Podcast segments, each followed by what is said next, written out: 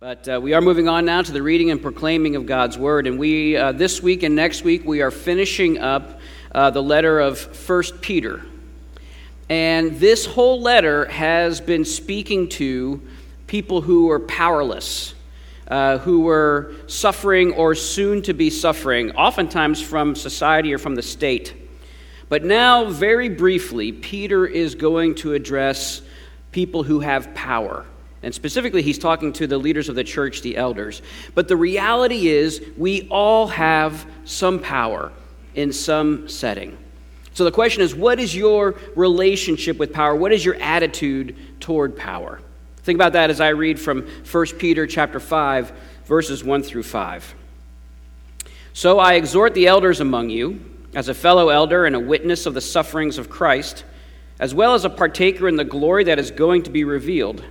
Shepherd the flock of God that is among you, exercising oversight, not under compulsion, but willingly, as God would have you, not for shameful gain, but eagerly, not domineering over those in your charge, but being examples to the flock. And when the chief shepherd appears, you will receive the unfading crown of glory. Likewise, you who are younger, be subject to the elders. Clothe yourselves, all of you, with humility toward one another. For God opposes the proud, but gives grace to the humble. This is the word of the Lord. Thanks be to God. Pray with me. God, we ask that you would be with us now uh, as we look at your word. We ask that you would help us by your Spirit to see Jesus here and, and what he has done for us on the cross and what he is doing in and through us uh, today as your gathered people. Uh, help us to hear and believe the good news you have for us. We pray this in Jesus' name. Amen. As many of you know, I taught uh, high school U.S. history for several years. Uh, history is one of my favorite hobbies. I love, still love reading history. It's like eating candy for me. And uh, right now, I'm going through some early American history, uh, administrations of Thomas Jefferson and James Madison. And one of the big things that was happening then uh, were the Napoleonic Wars. Europe was engulfed in war. In fact, there's this new film, Joaquin Phoenix is playing Napoleon, so maybe that's in your conscious somehow. But the Napoleonic Wars are very important. And the two main combatants, Great Britain and France, they were not very nice to America, to the United States. America was a neutral. What do we want to do? We want to make money off of the war, so we want to trade with everybody. But the French and the British didn't want us trading with anyone else but with them. And I hate to say it, but the British were the worst. Uh, and, and one of the worst things they did to American shipping and merchants was called impressment right? You guys should be remembering this from your U.S. history classes, right? Impressment, everyone should boo and hiss when they hear that, right? They would stop American vessels, they would search for British citizens or people who might sound like they had been British citizens, and they would take them and press them into service in the Royal Navy. Uh, in fact, they even boarded a, a U.S. naval vessel, uh, searched it, and destroyed it, taking off several sailors, pressing them into the Navy. Now, any other nation at any other time in history would have considered this an act of war, and just simply in order to uh, maintain honor, would have gone to war with Great Britain. But neither political party at the time wanted to do that. In fact, Jefferson and his political party, the Republicans, were terrified of going to war, and this was their primary fear. What if we win? What if we win? The United States had already beaten Great Britain once, but if they won another war against Great Britain, that would mean there'd be a large army, there would be a large navy, there would be a large tax structure, there would be a large government to collect those taxes. And that would be the end of American liberty. That would be the end of the American experiment. So, no, we cannot go to war because we cannot have a powerful government. The American founders feared power. It had to be checked, it had to be divided, it had to be weakened. And what's so interesting, power was the problem there. What's so interesting and ironic is that if you've been to college, a liberal arts college in the last 20 or 30 years, you've heard the same thing. But this time it's not the American patriots, it's French postmodern philosophers saying power is the problem. Everything is about power. Any truth statement is supposedly an attempt to assert power and control. Everything we do as individuals or people groups is to try to assert and maintain power over others. Whether you are a conservative founder of the republic or you are a progressive, postmodern, radical, power is a problem. We are suspicious of it. We distrust people in power because power corrupts. And we all seem to fall into the same trap when we have power ourselves. So, like I said, Peter finally, for once, is addressing people with power, the elders of churches. But what we see here is that in Jesus, power can be used in the right way for the right reasons. Power can be redeemed. So we're going to look at this under two main points, which is don't distort it, but dress for it. Power. Don't distort it, dress for it. But as we're talking about the distortions of power, we see three contrasts that Peter gives here in this passage. Not like this, but like that. Peter is saying. So we're going to look at these distortions of power under three sentences. So the first one is this it's actually a question How can I get out of this? Verse 2, Peter writes, Shepherd the flock of God that is among you, exercising oversight, not under compulsion, but willingly, right? Not under compulsion. Don't be forced to, Peter says. So, when, when you are uh, in a position of power, you're called to use power, your first and only thought shouldn't be, how can I get out of this? Because for elders, and here this includes pastors, that might be their primary feeling. How can I get out of this? Leading a congregation, shepherding the flock, is a tough job. It's scary and intimidating to exercise oversight over a congregation. I'm speaking from experience right? For pastors and elders, it can feel like a thankless calling. You hear more complaints than compliments. You sometimes have to watch people you love and have responsibility towards walk away from the church, reject God, reject you. Your hardest work, often your best work, is usually unseen, and so are your tears. Do it willingly, Peter says, not under compulsion, not with a resentful, bad attitude. And it's not just the church. We resist having power in all kinds of scenarios and contexts. Uh, sometimes we're given a chance to make a difference in a school or an organization, a neighborhood, a, a job, a church. Someone recognizes our gifts and abilities, right? They see that we can be very helpful in a particular situation. We are approached with an opportunity right? Whether it's a, a, ministry at church or coaching a team or leading a committee, starting a new project at work. And often our first and primary thought is, how can I get out of this? One of the only times I really like being short is at a meeting of parents for kids on a sports team. They're like, well, we need some parent coaches. Well, I'm so sorry, I'm sitting in the back and you can't see me, right? How sad for me. As power hungry and power crazy as our age is, it might stand out for how power is frequently rejected because it's seen as too costly.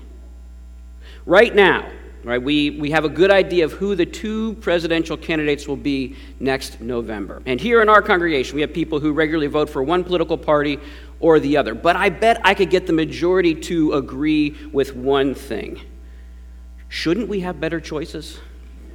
Right? I think most of us would agree with that. Can you imagine the number of qualified people who have been approached to run for president the last 20 or 30 years? And their primary thought was, how can I get out of this? Just this morning, I read 36 members of Congress are refusing to run for office next year. How many things are falling apart because we are constantly asking, How can I get out of this? But the Bible, from cover to cover, literally Genesis 1 to Revelation 22, both pages say humans were meant and designed to exercise power and to wield authority for the good of creation and for God's glory.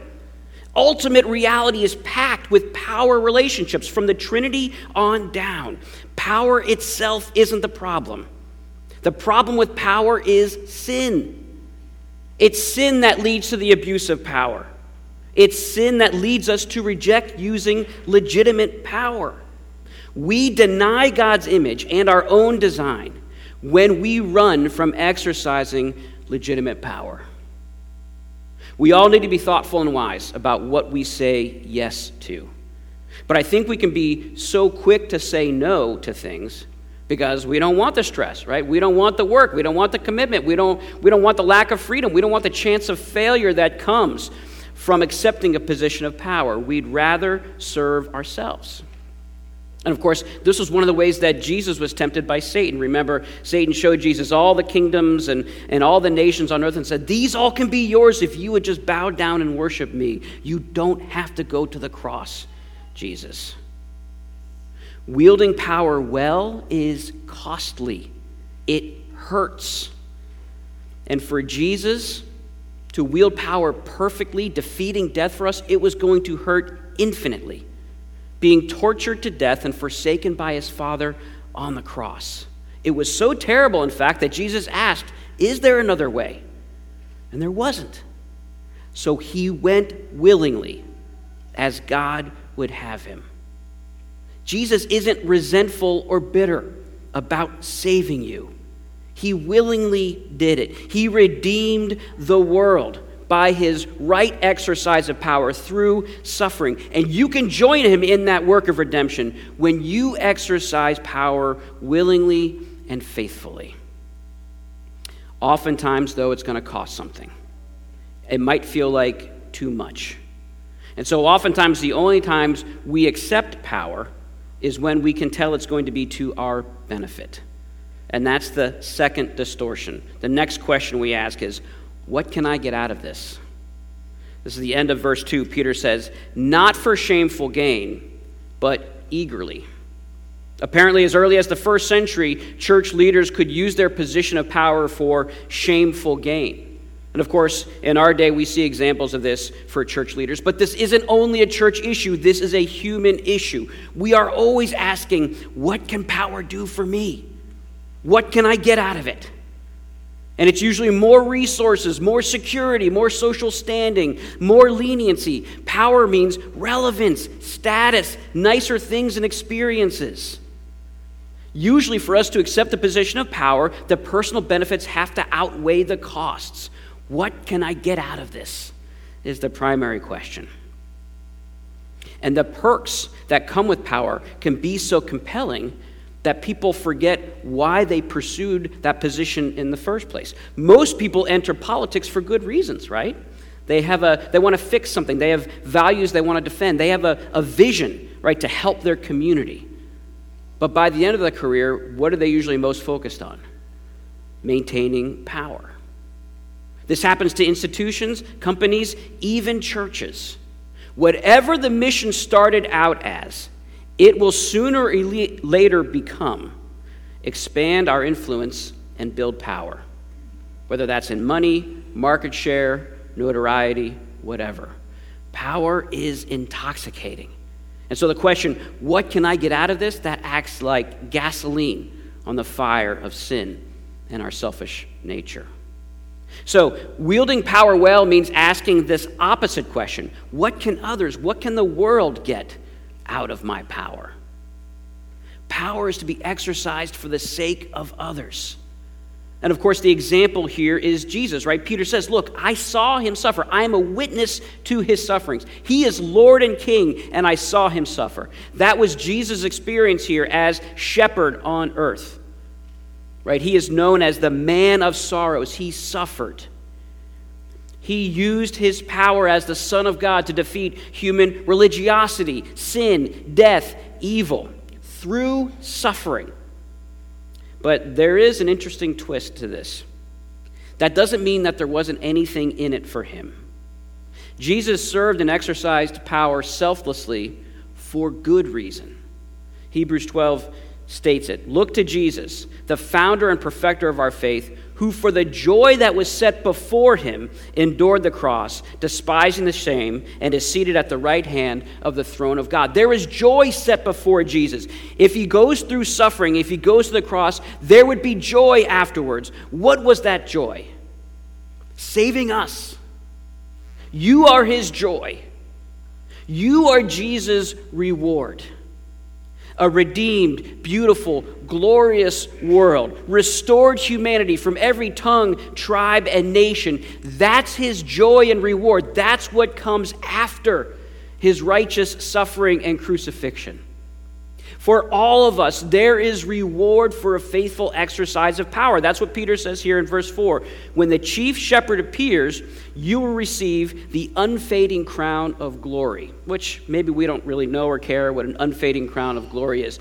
Jesus told a different parable about it. He talked about a rich man uh, who was going away on a journey, and he gave wealth, resources to several servants. Hey, do some business with this while I'm gone. Make something of this. And when he returned to the servants who had actually done something with his deposit, he said this Well done, good and faithful servant. You have been faithful over a little, I will set you over much. Enter into the joy of your master. There are rewards for exercising power well and faithfully, for using the resources God gives you. And your reward, ultimately, is everlasting joy with Jesus. That's what you get. So, the pattern of using power well is death and resurrection. You can exercise power best when resurrection is in view, when entering into the joy of Jesus is your goal, when, when you are eager for that. Because exercising power well will always mean some kind of death. If you're not dying somehow when you're exercising power, you are distorting it. Right? Because power is not about serving yourself. So power should be wielded in such a way that it only makes sense in light of resurrection. So you know that you're actually doing it pretty well when someone comes to you and says, I'm glad I don't have your job right? Because it means that you are not clearly doing it for yourself and for your own comfort, you are doing it for others. And I've said before, that's one of the greatest compliments you can give me or any of our elders when you say, I'm glad I don't have your job. It Gives me hope that I might be doing it okay. Third distortion, the final distortion you can make with power is this statement You can't get out of this.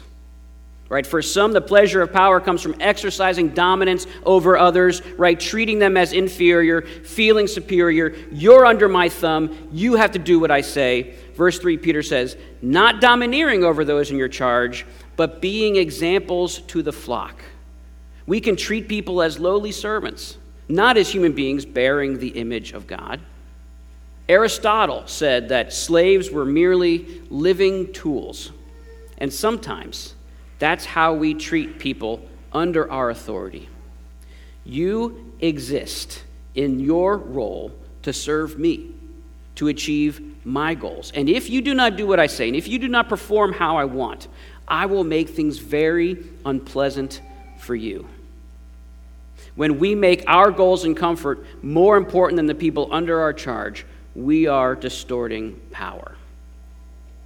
Donald Knauss uh, is a, a, very successful American executive. About 10 years ago, he was the CEO of Clorox, and he was giving an interview talking about uh, the importance of, of people. And uh, he said he learned that by being in the Marines. Uh, he had just gotten out of school and officer training. He was going to his first posted assignment, his first command, and, and he was being flown out to his men uh, who, for three days, had been in training. They were only eating C rations, but finally they were getting a hot meal. Well, he had been up since 5 in the morning and he was pretty hungry. So he said, I started walking over to get in front of the line. And this gunnery sergeant grabbed me by my shoulder and turned me around and he said, Lieutenant, in the field, the men always eat first. You can have some if there's any left over. I said, Okay, I get it. And that was the approach. It's all about your people, it's not about you. If you're going to lead these people, you better demonstrate that you care more about them than you care about yourself. And that's what Peter is saying. You have to be an example. Elders, be an example. Example of what? Example of Jesus. Was Jesus domineering? He could have demanded and crushed. Instead, he served and was patient and wept. That's what he said of himself in Matthew 11. Take my yoke upon you and learn from me, from me.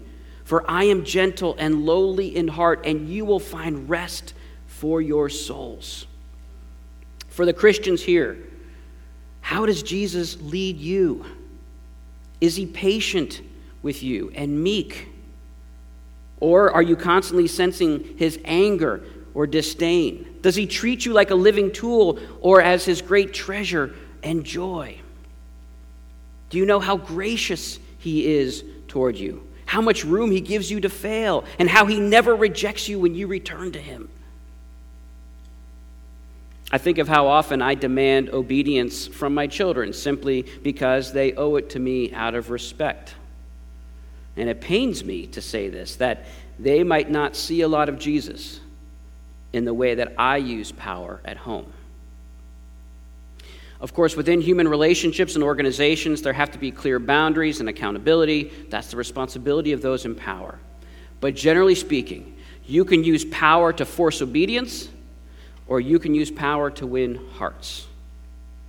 Jesus could force our obedience. Instead, he wins our hearts.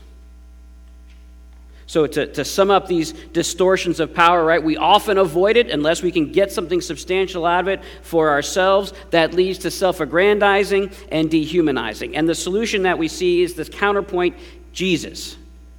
Peter says you don't have to operate like the world does, you can operate like Jesus does with power. How? Final point dress for it. As you entrust yourself to Jesus and try to follow him, he changes you and he works through you. Verse 5, Peter writes, Clothe yourselves, all of you, with humility toward one another. Clothe yourselves with humility. In the ancient world, clothing mattered more than it does now, right? Every mark of status had a different kind of outfit, every profession had a different outfit. In fact, there were laws regulating what you could wear.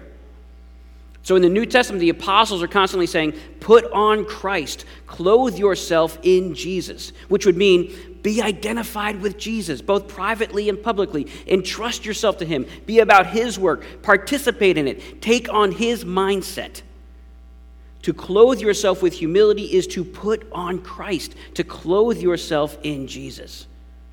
Jesus literally clothed himself in humility on Maundy Thursday, the night before he was betrayed. He put on a slave uniform and he went around and he washed the disciples' feet.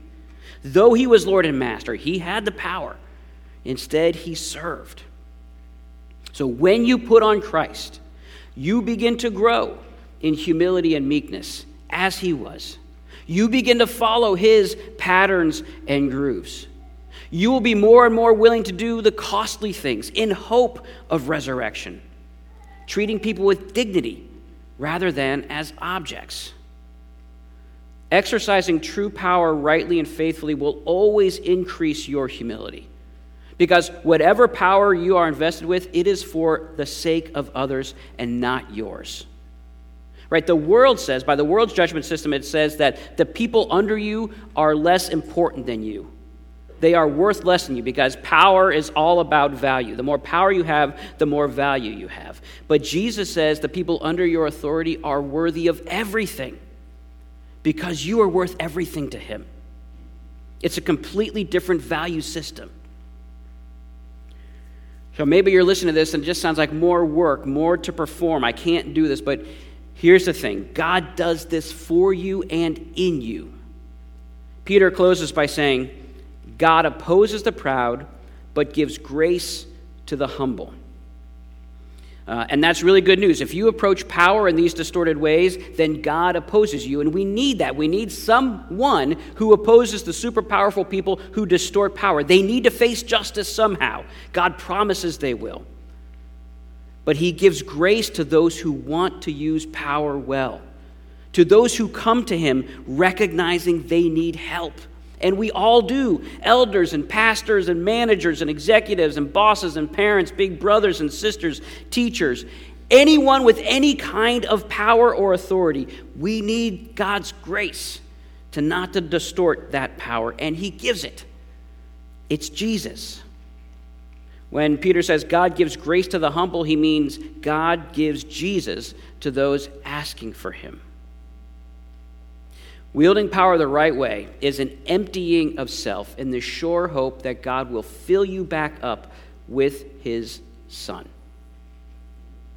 Peter, the apostle here, he was invested with power. Remember, Jesus called him the rock, right? He was going to be the head of the church on earth. And then, even after Peter denied Jesus, after his resurrection, Jesus came and reinstated him as the chief shepherd.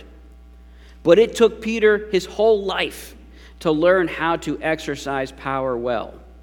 The ancient church tradition says that uh, Peter was in Rome uh, during the persecution of Christians under Nero. And the story goes that it became clear Peter was going to be targeted because he was the leader of the church. And so all the Christians in Rome wanted him to get out. Get out of Rome, Peter. Right? We don't want you dead. So Peter went south down the Via Appia. And, and the first night he was out of the city, he was asleep and he had a dream.